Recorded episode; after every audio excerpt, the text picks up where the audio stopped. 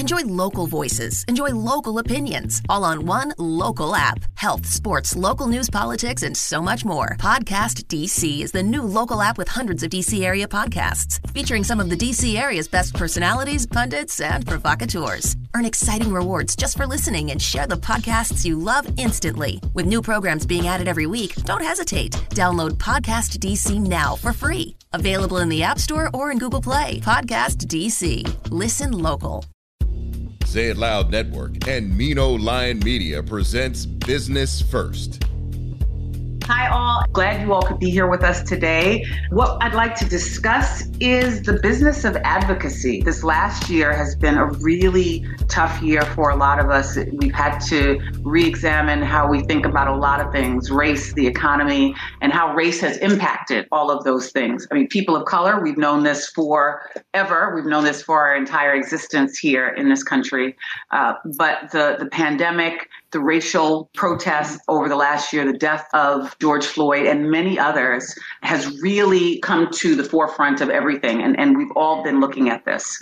And so there are others of us, though, who have made this their life's calling and their business. And one of them is our guest today, and her name is Anyanwu, who is head and founder of the Human Root, which is an organization created to interrupt bias and isms in communities and institutions. How are you today? I'm blessed. I think that um, when someone asks me how i am I, you know, we talking about being an entrepreneur, and as you know, there's no consistency, so you got to be balanced regardless. So I would say I'm solid. oh, that's that. That's great. That's great. We've been hitting all of these anniversaries, so to speak. Mm-hmm. So it's hard to believe that it's been over a year right? Since we've been dealing with the pandemic and um, and with a number of things, all the racial strife that has been going on. And so, what has this past year looked like for you? Wow, for me, it's been really layered. You know, so a powerful conversation we had once upon a time was about how entrepreneurship is self care, and I think that a lot of people would be like, "What? That's crazy! Entrepreneurship is stressful. It would it, it drives me thin. Like all these different ways of expressing what the struggle in surviving and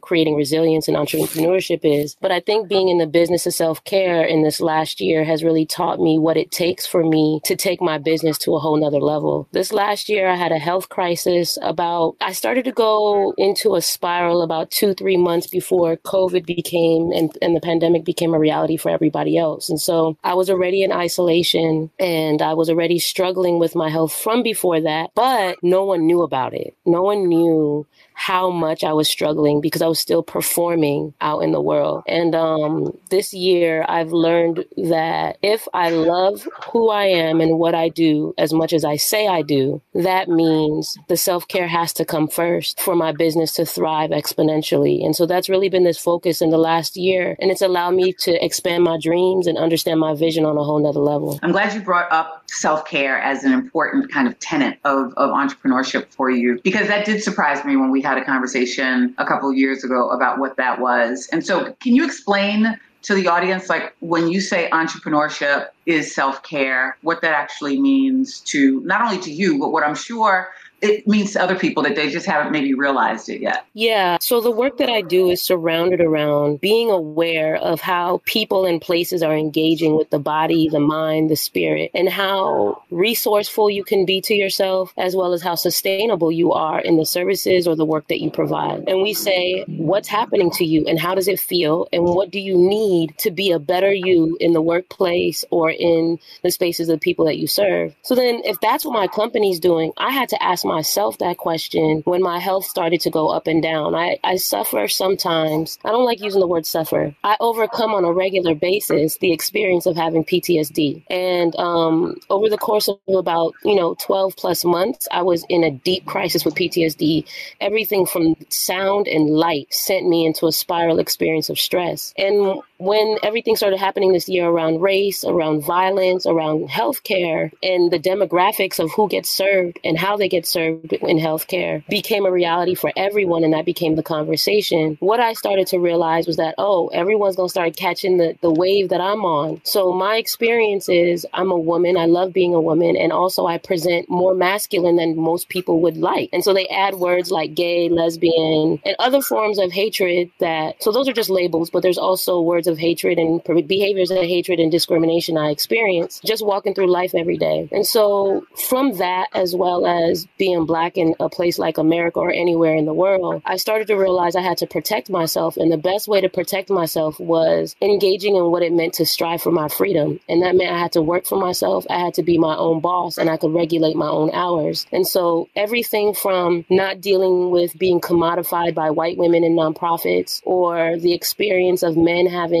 uneasiness because I'm an assertive, confident woman that has no reason to attack you, which can be uncomfortable for some people because they have an expectation of what power should look like. I just got really tired. My spirit got tired of experiencing people reacting to just my mere existence and that intervening on what was possible in the workplace for me. Um, my last straw was I had an executive director in a space. I was a social justice director in an educational space at a school, and it was a black woman. And the way that she engaged with me, it broke my heart because I was like, I usually experience this from white folks around racism. And at that point, I was like, even when I'm in the most trusted, safest position, so I think I'm not safe. And that was the day I started to realize you've been an entrepreneur since you were nine years old as a way to just engage in what feels good to you. Now it's time to do it 100%. And that's how the human root got started. Um, you talk about managing PTSD. Do you mind uh, sharing with the audience the, the cause of that PTSD? Yeah. So October 2012. Um, at the time, I was in graduate school. I was uh, majoring in human rights education in San Francisco, and on my extra time, I was also doing some activism around protesting for Black men being murdered, as well as doing teachings at Occupy around human human rights, as well as how to protect yourself in protest spaces. And during that time, I was in my last semester of school, and I would I had multiple jobs paying my way through school, and um, I got in my car one night, and all of a sudden, as soon as I turned on the ignition, three o'clock, three something in the morning, I just started hearing gunshots back to back, not like the repetitively. And I thought it was down the block, and it was my car. Two individuals had been waiting for a long period of time, I assumed because they were sitting ducks waiting for me to come. And um, as soon as I turned on my ignition, they came out of the bushes and just started shooting at my, my car multiple times. In the incident, my car flipped over because I was in the midst of pulling out of the parking space. One bullet went through my shoulder and came out through my chest and impacted one of my lungs. Another went through my other, my shoulder as well and broke my scapula. Another one went through my right arm through and through and gave me radial nerve damage. And for a long period of time, I couldn't use my body from the waist up. And for a longer period of time, I couldn't even write or brush my teeth. Regular things. Um, regular routine is still something I'm trying to figure out how to do. How everyone else is, most people are able to do on a regular basis. And so that incident, that shooting, just changed my life overnight, physically, mentally, emotionally, spiritually, altogether. And so before that, I was I was really passionate around justice. And after that, I had to think about how do you use your passion for justice to not only support you and put money on the table while also feeling like you're creating a safe circumstance, regardless how passionate you are around justice. Surviving that, how were you not able to walk away? How were you able to, to continue and now create an organization like the Human Root to persist in the work that might have triggered or, or could have triggered your trauma to begin with? One, I'd like to mention that, you know, after the shooting, when you were a black person with the letters GSW for gunshot wound on any of your medical documents or anything connected to you, the level of discrimination you experience exponentially grows. So you got to imagine I'm in this place of suffering, pain, and hardship. And, you know, my life was turned upside down overnight. I didn't even get to finish getting my thesis after finishing all my grad school courses. So after all of that and getting that discrimination, you got to start asking asking yourself, how do I manage a world that doesn't even want me in it? And um, what I found was one, you cannot escape what you are born to do. I was a little kid in school as a conflict mediator in elementary school. You know, I was um, president of everything you can think of from the BSU to student body president to, you know, doing work around justice in my neighborhood, around health and around community forms of community violence and entrepreneurship as a teenager.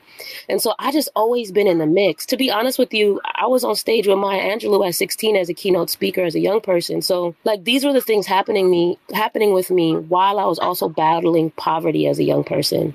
So if I was doing it as a kid, even with economical challenges, there's just no way that anything that comes my way is going to interfere with my truth and my what I what I'm here to do.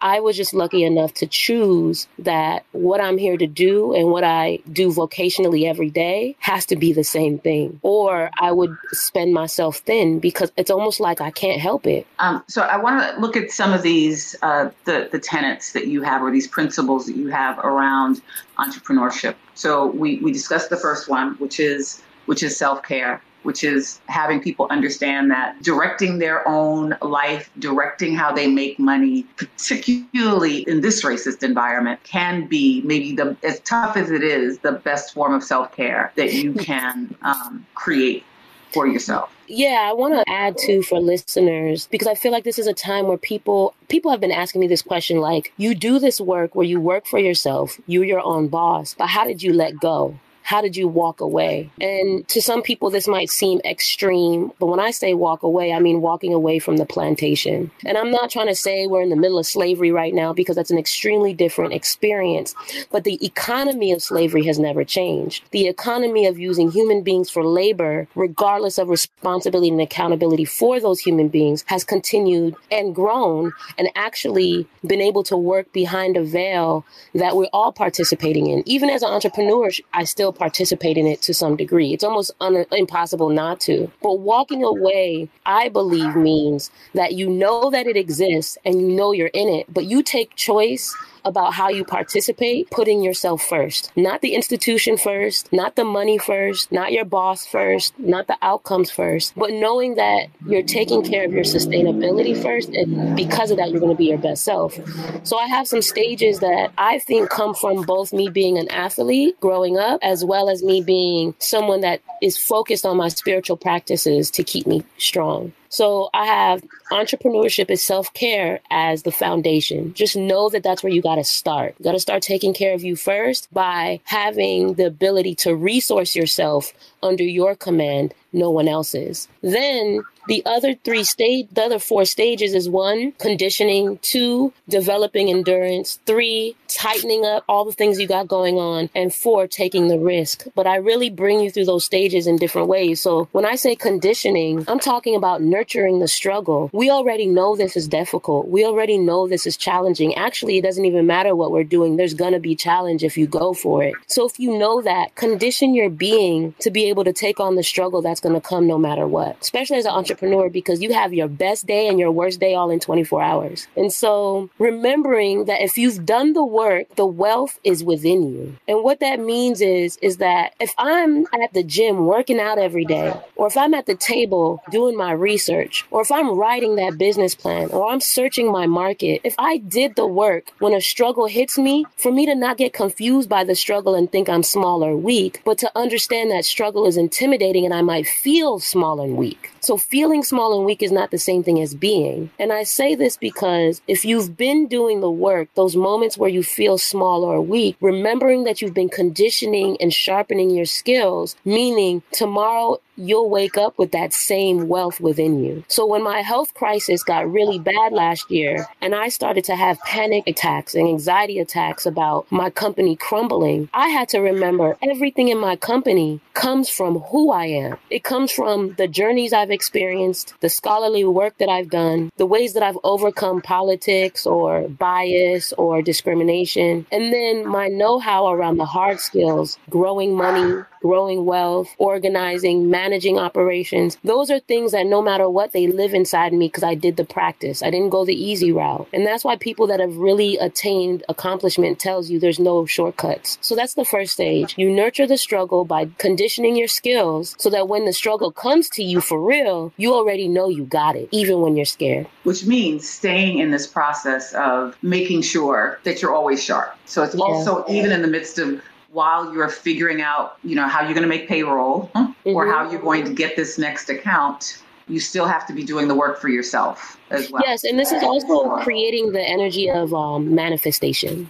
And so, what is what is that that next one of? Um, I believe you call it enduring the struggle. Yeah. So the endurance piece is like there's to be a setback. And the only reason why I'm calling it setback is because I have to talk the same language as everybody else. But that's actually an opportunity. That's opportunity for you to put yourself into practice. And I, I want to remind our listeners that I'm not talking about pulling yourself up by the bootstraps or any of that madness around having to be a robot and not be human. I'm actually talking about one, remembering that you're human, remembering that you've done the work. And so when it gets hard, pushing through and enduring that struggle, letting it hurt a little bit. I remember when I started to take care of my rehabilitation stage in the last three months, and I started going to the gym with the rehab um, trainer. It was like one week I was doing this workout and my bones was hurting, my muscles were hurting, but then the next week I was able to do it without that pain. And so the enduring the setback is to say, yeah, this hurts, but I'm learning how to do this hurt so that the next time it comes up, it doesn't have to hurt. It might be hard, but it won't won't hurt me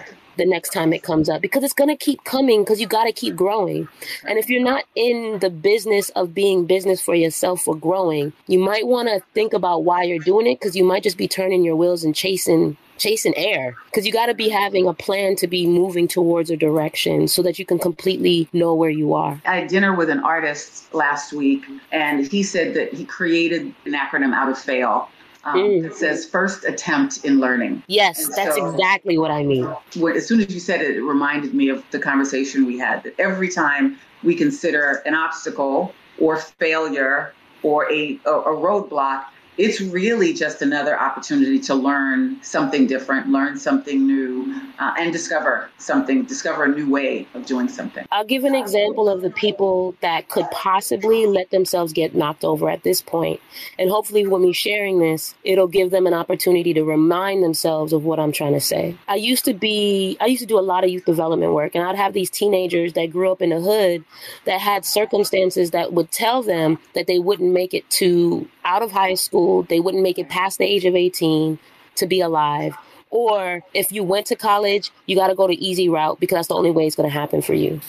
But I would be in these teenagers' lives for multiple years doing work with them, and they'd become 18, and I would walk to them and I'll bring them this college acceptance letter or this grant letter or a scholarship or an opportunity for them to stop or start a business because they worked for it and they earned it. And they would cry, but they weren't joy cries, they were sorrow, grief cries. And I'm assuming it's usually that grief you tuck away forever because you think you mm-hmm. won't make it. And then when you make it, it hurts that you made it because of whatever narratives had been controlling you this whole time. And at that moment, sometimes people feel like, I don't know if I can go any further. And what I want to remind folks is these moments that feel like disaster are us doing that acronym. It's the first time at it. What is it called? First attempt in learning. The first attempt in learning because what happens is now you know what it looks like. Now you know what it smells like. Now you know when it's coming for you from 10 miles away. And you can not only expect it and be uh, prepared for it, but comically enough, you can kind of chuckle at it and say, Oh, you think you're going to come get me this time? Nah, I know how to do you. And you can go with what you've learned the first time. And so your next one is tying up your laces, which you say is different from pulling yourself up from the bootstraps. Right. Because pulling yourself up by the bootstraps is this perspective that no matter what you're going through, you're supposed to have this like non human strength in the face of absolutely anything from discrimination to lynching that you should have the ability to walk forward with your chest out and strong and take it on. And, you know, like one, that's not sustainable or healthy. And then three, you're going to burn yourself out. And so this tying up your laces before you go for anything, you got to get yourself together. So, what I'm saying is don't go out into the world saying, I just got to figure it out. Tying up your laces is a planned process. Don't you remember being a kid and someone had to teach you how? And even if you didn't have no one to teach you how, you still had to figure out a way to get them shoes on and keep them on because there's nobody in the world in the United States of America walking barefoot for the eight hour day straight unless you're in your home because you might harm yourself. So, do, to protect your feet, you got to figure out how to do this. And to tie your laces, there's a process. You learn about the looping, you learn how to tie it. Somebody might have to support you. There's all these realistic stages of you knowing how to tie those shoes. And so what I'm saying is be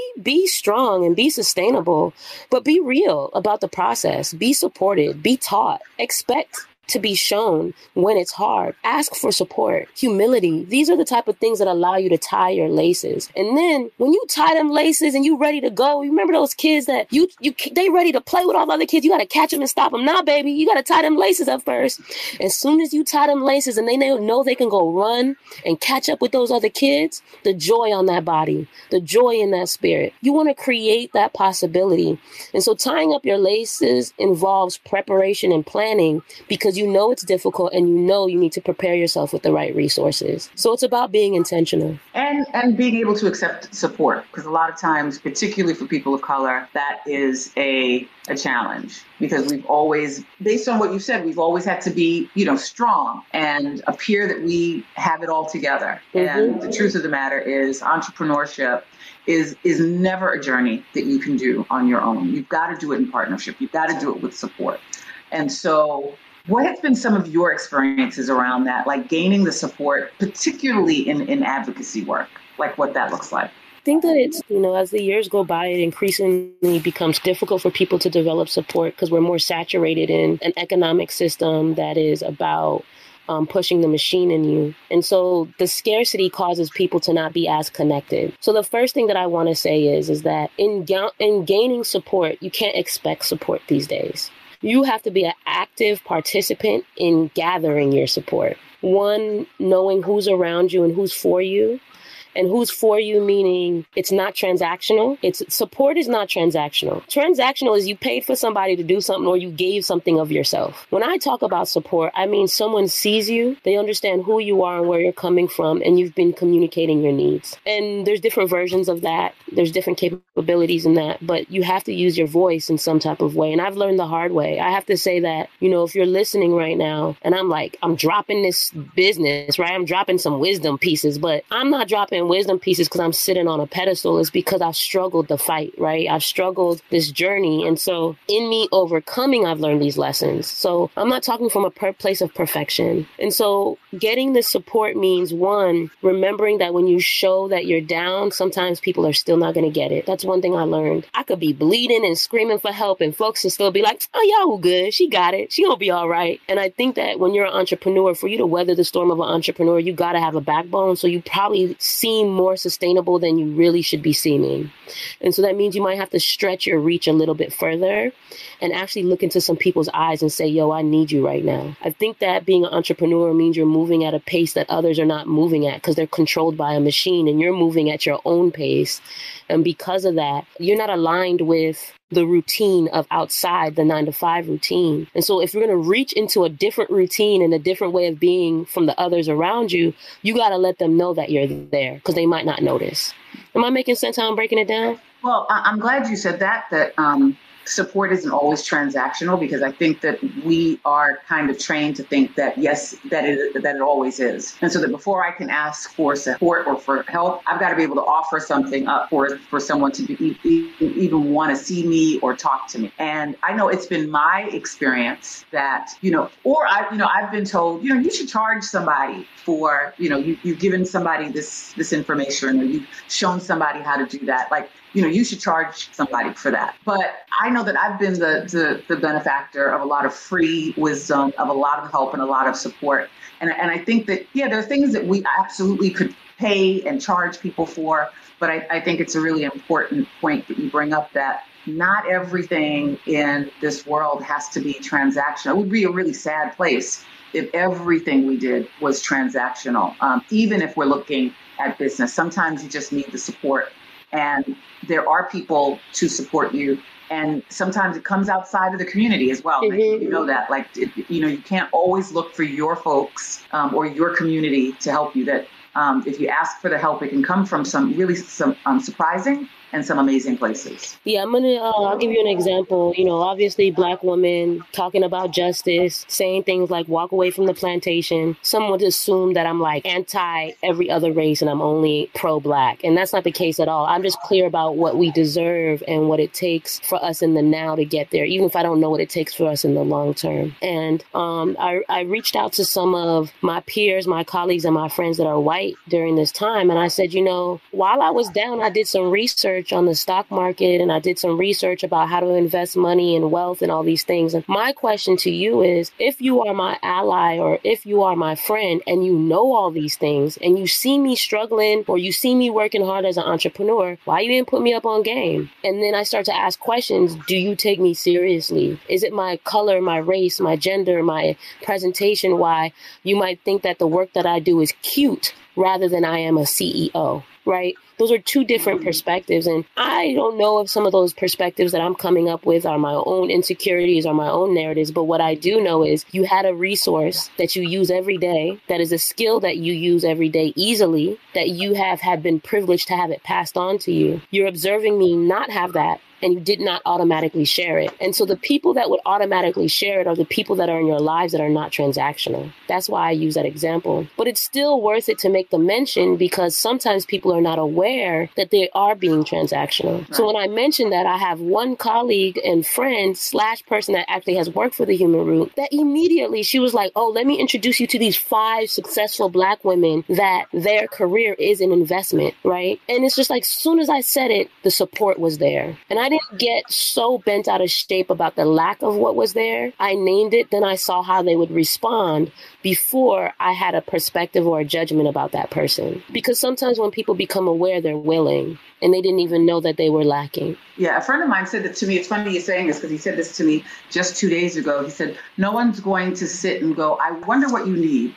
But if you do ask, then they all they can say is, you know what, yes, I can help you, or or I can't help you, but I know somebody else who who can, right? And, and also knowing also know the folks who don't who don't show up at all and that's fine as well. We need to know how to hear no. I mean, like yeah. this whole convenience of yes and everything in our lives because of like technology and the culture we live in. Like we need to have these backbones. Like if you can't hear no, you don't know how to go to the next. And, and we all know. I think we all have that testimony that the next is really where we should have been to begin with right? Yes. So you're upset that this person told you no. And sometimes you can be stuck on the fact that this person told you no. Whereas as soon as you get to the next yes, you're like, oh my gosh, like this is where I was supposed to be. This is exactly where I'm supposed to be. So, also, the entitlement to the yeses, I think, is toxic to our journey. Like, I think that if we want these yeses automatically, that we're having an expectation of ease and we're not going to be able to deal with the naysayers and the people that are either jealous or competitive with us, even though there's enough room for everybody, without knowing how to experience resistance. Experience resistance creates resilience. A- absolutely. There's a, a book that I, I can't remember right now, but even though I think there's also a fear of the yes or fear that people mm. won't say yes to. So I think that's that's a real thing too. And the book, um, hopefully, it'll come to me before we finish this conversation. But it was a gentleman who um, decided to go out and ask folks to do some really crazy things, and they all and he was surprised at how many of them all said yes. And and and and the exercise. It's a great book because the exercise, or you can find him on YouTube. Um, his name is Jia Jiang. For instance, um, he's an Asian guy, and he was in Texas and he had a soccer ball and he rang somebody's doorbell and he said and these are he just decided like for 30 days 30 or 60 days i'm going to push myself to ask questions and see what the response is mm-hmm. and so he shows up this, at this guy's door um, big Texan, big white Texan, and he's just like, I'd like to play soccer in your backyard. And the, he said, the guy looked at him like, you want to play soccer in my backyard? And he said, yes, I'd like to play. He has a soccer ball. He doesn't have anybody else with him. He's like, I'd like to play soccer in your backyard. And the guy goes, okay. And he opens up the backyard so that he can, um, you know, do that he um, went to a donut spot where they, they, you know, they have a set way of how they do their donuts, and he said that he wanted the um, Olympic design for donuts. And he said the woman was really puzzled, and she said, "Okay." And she went back, and she came. And if you watch the video, he'll show the picture of this woman who literally like put together all of these this Olympic the, the Olympic logo um, simply because he asked.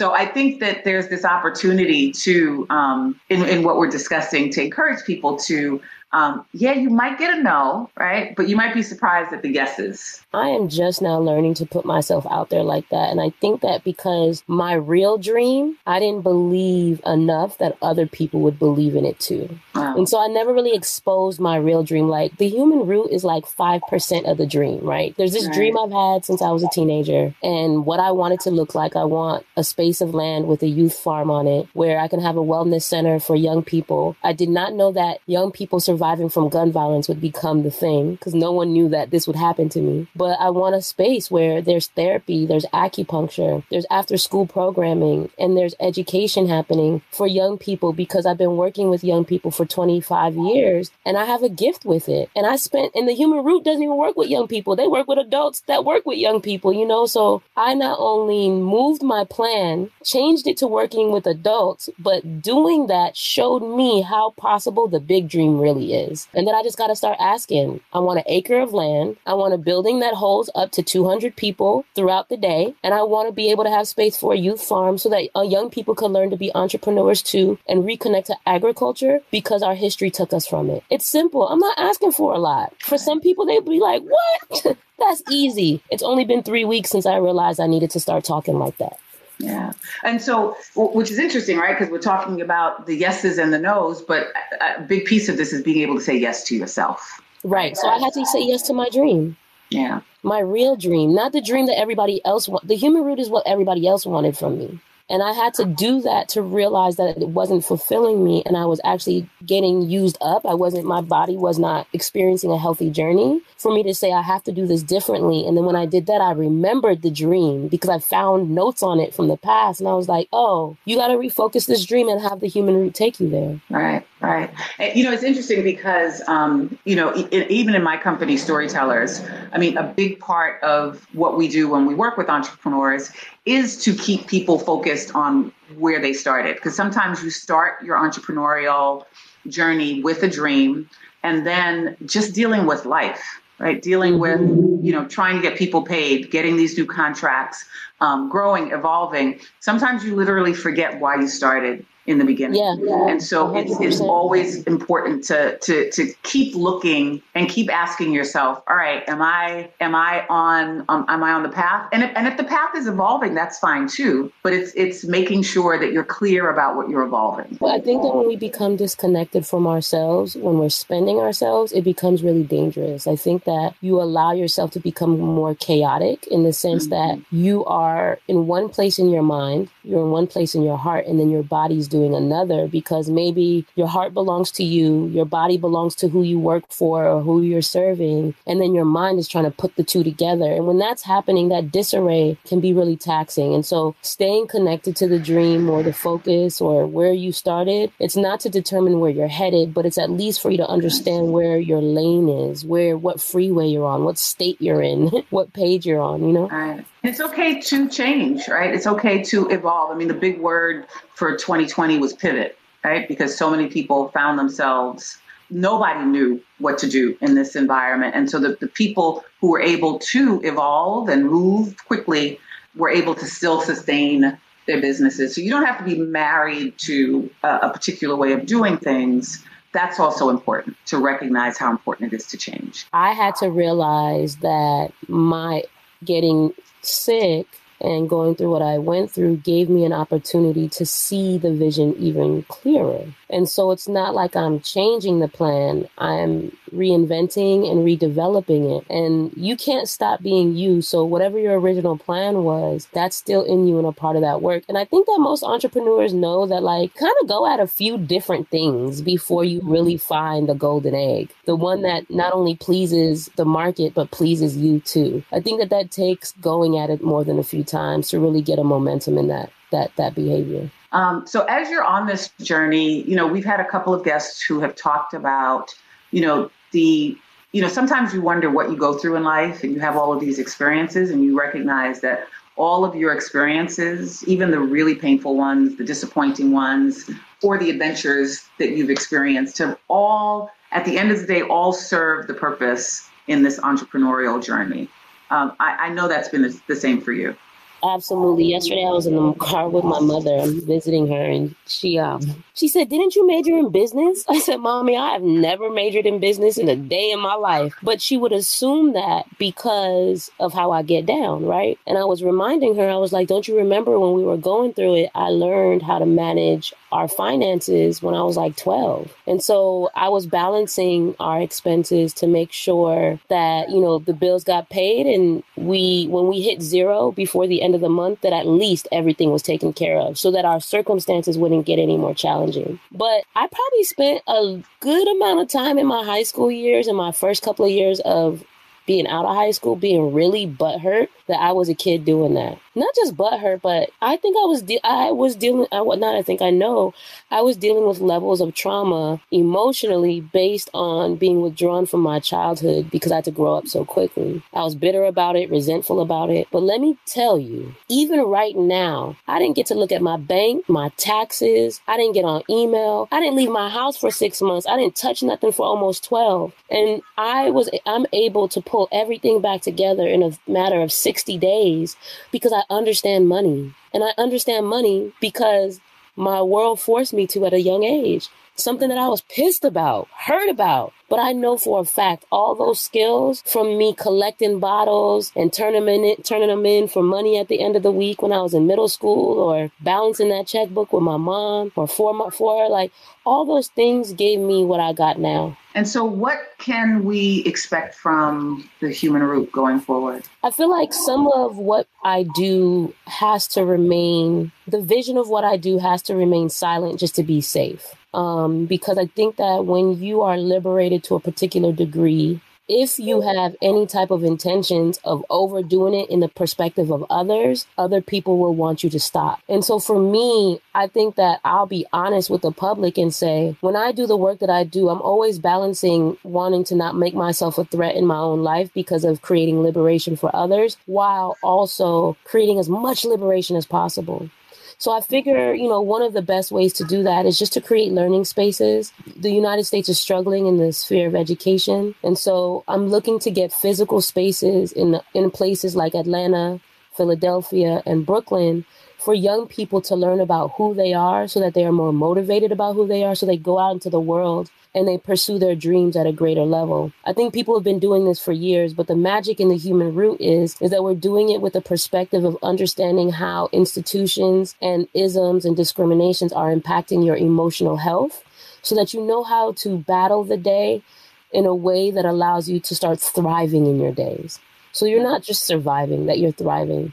And so, if I was to say concretely, what does that look like? That looks like individuals coming from schools, nonprofits, and institutions to do retreats at the Human Roots compound at its space so that they can take a breath and recenter themselves. That looks like families with their children coming to that space and getting the healing work that they need.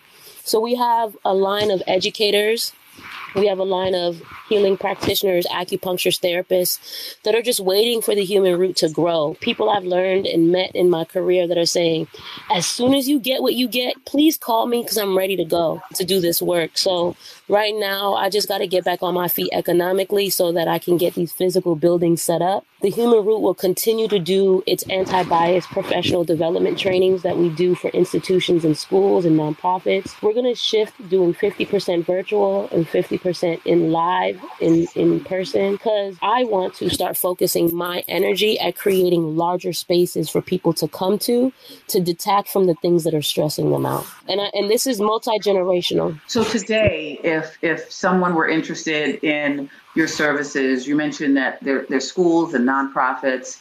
Those are the those are the types of clients, and what type what might someone expect to experience, or what would they be contracting you for if mm-hmm. a school or a business were to reach out to you? A lot of times, because of what's happening in our society right now, it's become circumstantial. Initially, it would be that in the workplace, you want your staff to be more informed about how they project themselves and show up with the clients that they serve. So, if they're teachers, how are you showing up with your students? If you're a case management agency for for clients that are dealing with drug and alcohol recovery, how are you engaging with them? What biases and judgments are showing up? We take that information and we say, how does that impact your policies and your practices and your procedures? and what things can change in the course of this next year 12 to 24 months that can change the lifespan of your company as well as the trajectory of all your staff and what they believe about what it is that they do at this work in their company. So that's what it looks like as far as why people reach out to us on a typical point of view. But right now, when the st- the pot is being stirred so ferociously around who how we engage with each other around our identities and you know collective violence, I have been getting called to intervene and to also mediate and to create spaces where people can see possibility in the midst of conflict. So that looks like an agency or a nonprofit or an executive director or a CEO or an administrator possibly doing something that has offended the people that they serve or their counterparts. It's getting in the way of where that work of that company or that institution should be headed. So we'll come in and say, Again, let's talk about what the crisis is. Now, this is a crisis thing, consultation. We do our consult and we create a unique plan for you to develop over a course of time towards what you would like the pie in the sky, the dream. We want to be able to look at each other at work. You know, a lot of people are coming back to work at it right now that used to mm-hmm. have great relationships, but based on how they experienced the world while they were away right. from each other, they might not love each other the same way they did. They not, might not work with each other the same way that they did because they've been traumatized by the experience of society. And so they might call the human root to get people to get reconnected again, but with purpose, not just a bunch of kumbaya community activities, but saying, how do we do this work and how can we take it to the next level? Well, if people are interested in getting in touch with you, how would they do so? The best thing to do is go to the human root. That's the fastest way. We have a request form where you request services. You and give them a short idea of what is going on for you. And, and what we do is we do a free 30 minute informational consult call to make sure we're a fit. The reason why is because as a black woman, if I'm getting called by an institution that has been practicing things that are egregiously offensive to people of color, for example, I have to make sure I understand why they want this work, what the intention of the work is, and what their desired outcomes are. Because if it's just a checklist, I'd rather you go with another company. If you're here to actually take some in- look internally into your company and yourself so that you can support the people that work for you, let's do this work. Thank you so much. Anyanwu. And if, if people are interested in um, working with you, they should go to thehumanroot.com. Um, they can also follow you. Uh, what, what are your handles on Instagram? So at the human root um, for Instagram, and you can. I'm always open to folks, you know, adding me on my personal page too, because I am who I am in all things. It doesn't stop at work. So Anyanwu three. It's just Anyanwu and the number three. Okay. Thank you so much for joining us today, and we wish you much success, and we look forward to following up on you later on and in the future. Thank you. Remember, business first, y'all. Business first. If you don't know about your business and you ain't planning for it, where are you heading? That's right. I couldn't say it better. Um, so please follow us on on Spotify, iHeartRadio, Amazon, wherever you get your podcasts. Please stay posted. Um, communicate with us. We'd love to hear from you and stay connected. Thanks for listening. Business First is hosted and produced by Sonia Alleyne. Associate producer Lauren Turner. Edited by Ken Johnson. Executive producers Omar Thompson, Andrew Kalb, and Ken Johnson. Find the Business First podcast on Apple Podcasts, Stitcher, Spotify, TuneIn, or wherever you get your podcasts. The Business First podcast is a Mean Old Line Media and Say It Loud Network production.